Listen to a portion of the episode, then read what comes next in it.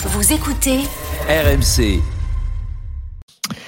Polo, le Borussia Dortmund se retrouve une nouvelle fois dans la poule d'un club français. Euh, on a l'impression que c'est quasiment tous les ans hein, qu'il joue un club français. Le Borussia, ça me donne cette impression-là. Ou, ou un club français se trouve dans le groupe du Borussia Dortmund.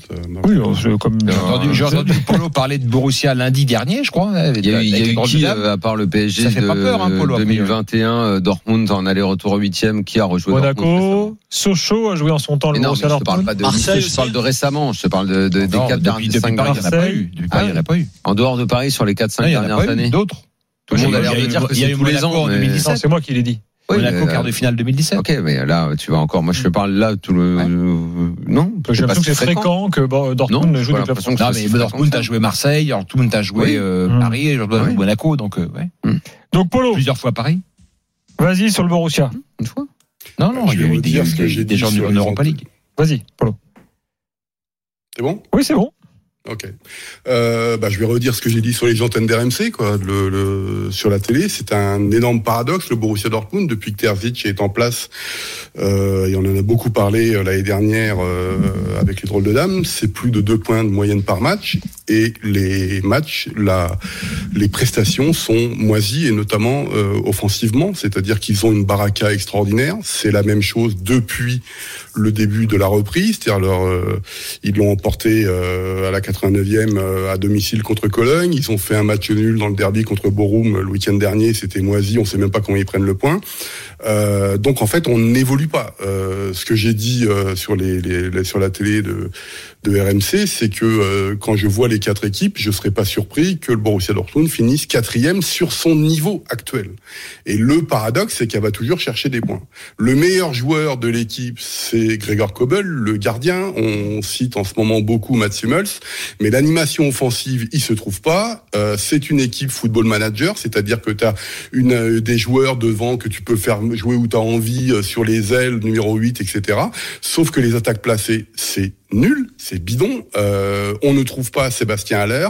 Et puis quand même, bah, ils arrivent à prendre des points. Donc voilà, c'est un énorme paradoxe. Euh, Il y a bien un moment où ça va s'arrêter. Donc soit le club monte en puissance d'ici euh, d'ici la mi-septembre, ou alors justement il s'écroule parce que c'est son véritable niveau. Et je prêche un petit peu plus pour la seconde solution.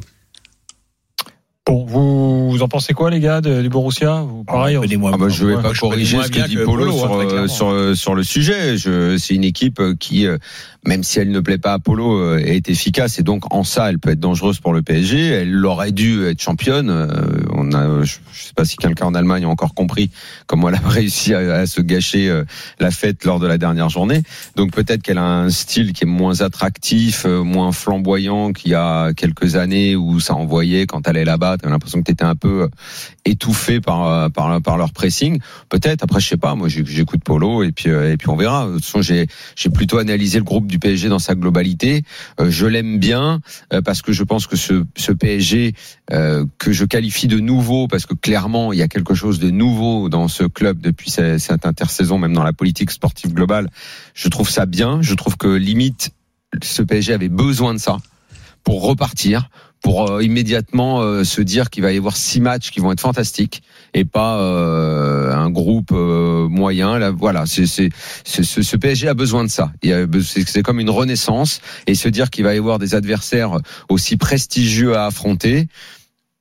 On verra bien ce qui va se passer. Euh, Paris peut, peut passer, ne pas passer. C'est très équilibré. Moi, ça m'excite énormément. Paris, je trouve ça Paris très bien. passe pas, c'est quand même un tremblement de terre, Daniel. Quand, non, tu vois encore le pognon investi cet été par le Paris Saint-Germain. mais on est en train de parler de Dortmund, de Milan, de Newcastle. Newcastle a beaucoup investi aussi. C'est une très belle équipe, ça joue très bien.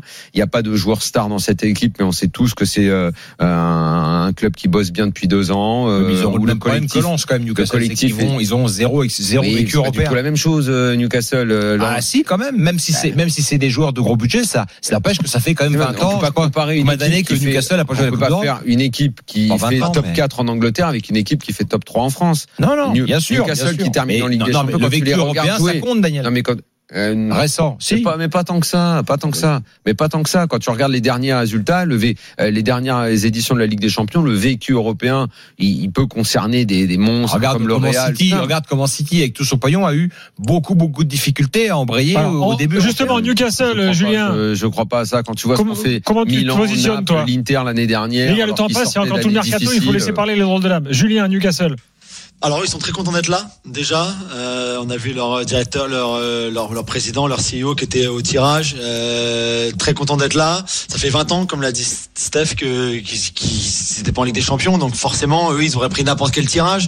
Alors c'est le groupe le plus difficile, bien sûr, mais ils savent aussi très bien qu'ils auront rien à perdre.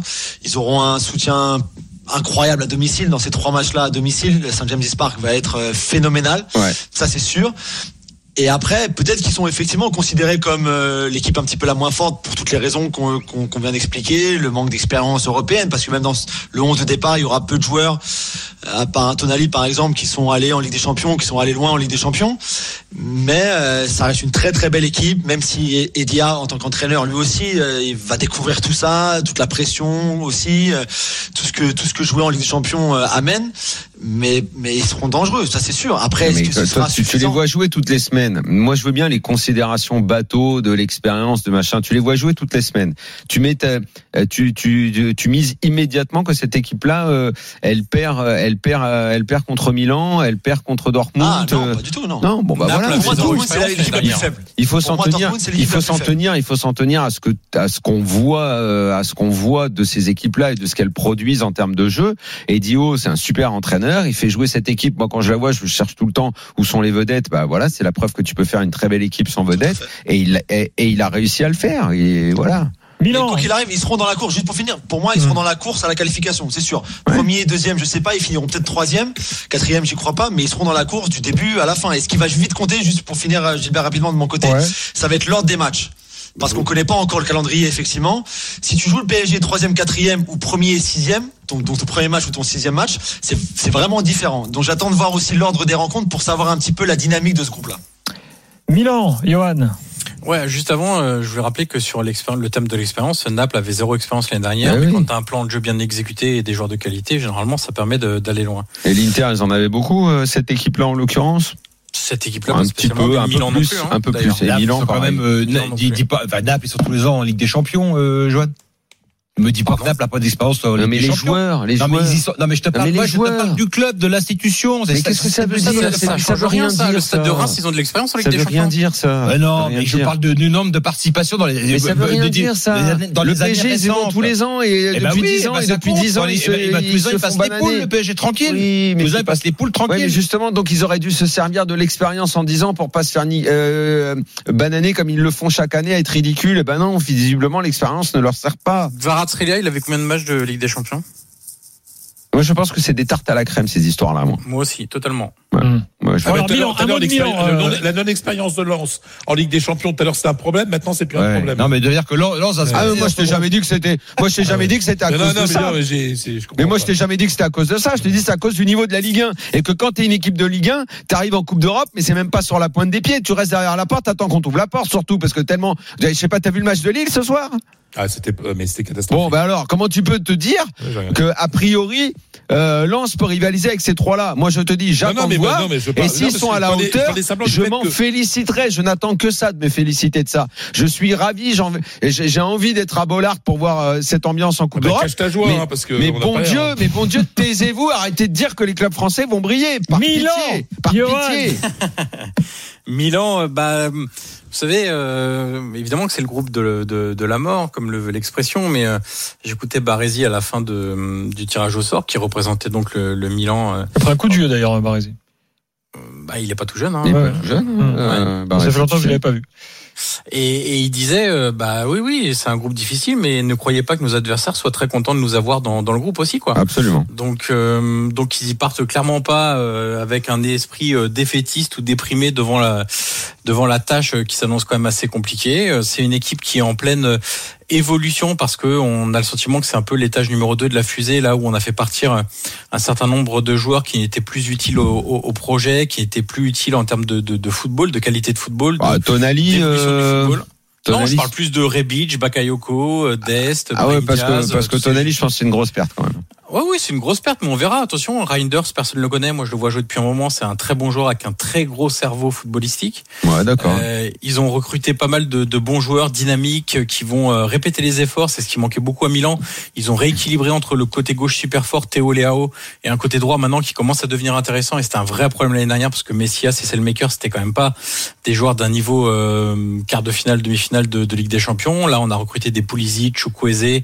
Euh, donc, c'est des joueurs qui ont un peu plus de, de, de qualité et qui s'adaptent un peu plus au, au- à l'évolution du football. Donc, mm, je, je- j'aime ce que fait Milan depuis euh, depuis pas mal de, de saisons maintenant. J'aime ce qu'a fait Milan cet été. J'aime le début de saison de Milan, ce que je vois sur le terrain en tout cas. Euh, à voir maintenant ce que ça va donner en Ligue des Champions, mais on va pas y aller en se disant le groupe est difficile. hein. Ouais. Merci les gars.